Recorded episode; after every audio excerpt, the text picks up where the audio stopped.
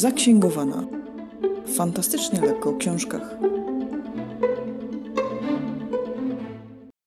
Po tej stronie głośnika Mac-Tire. Wiecie co? Byłam przekonana, że te mroczne materie to zwyczajna książka, czy raczej seria dla młodzieży, taka niezobowiązująca. Chcę obejrzeć w końcu serial, pomyślałam, zacznę od książki. I nie, żebym była w tym podejściu jakaś ortodoksyjna, że najpierw książka, potem film, no ale wypadało trochę jednak to poukładać. No i kurczę, nie spodziewałam się, że to będzie takie dobre i takie mroczne. Chociaż usłyszałam od dobrego kolegi, no mroczne materie, to co się dziwisz, muszą być mroczne.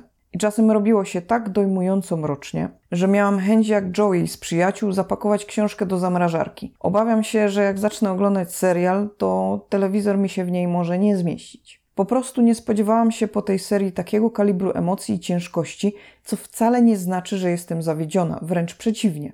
Mimo tej mroczności, poważności jestem pozytywnie zaskoczona. Dla tych, którzy nie wiedzą, cykl opowiada historię Lyry wychowanej przez akademików oksfordzkich. Taki Oxford, który nie do końca jest tym, jaki znamy.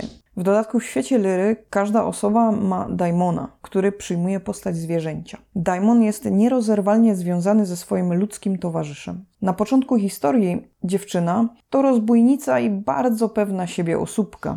Święcie przeświadczona o swojej racji na każdy temat, co oczywiście zmienia się z czasem. Podczas podróży Lyry możemy śledzić, jak się zmienia i rozwija. Świat stworzony przez autora jest cudowny. Mamy tu wiedźmy, pancerne niedźwiedzie, no i daimony. Mamy tutaj też liczne tajemnice i spiski, w które sama Lyra zostaje wplątana i okazuje się, że od niej samej bardzo dużo zależy. Spotykamy również te mroczne postacie, jak chociażby panią Coulter, która jest bardzo przerażająca i to, co robi, powoduje wyjście z progu ręki do zadania plaskacza. I to jest takie minimum.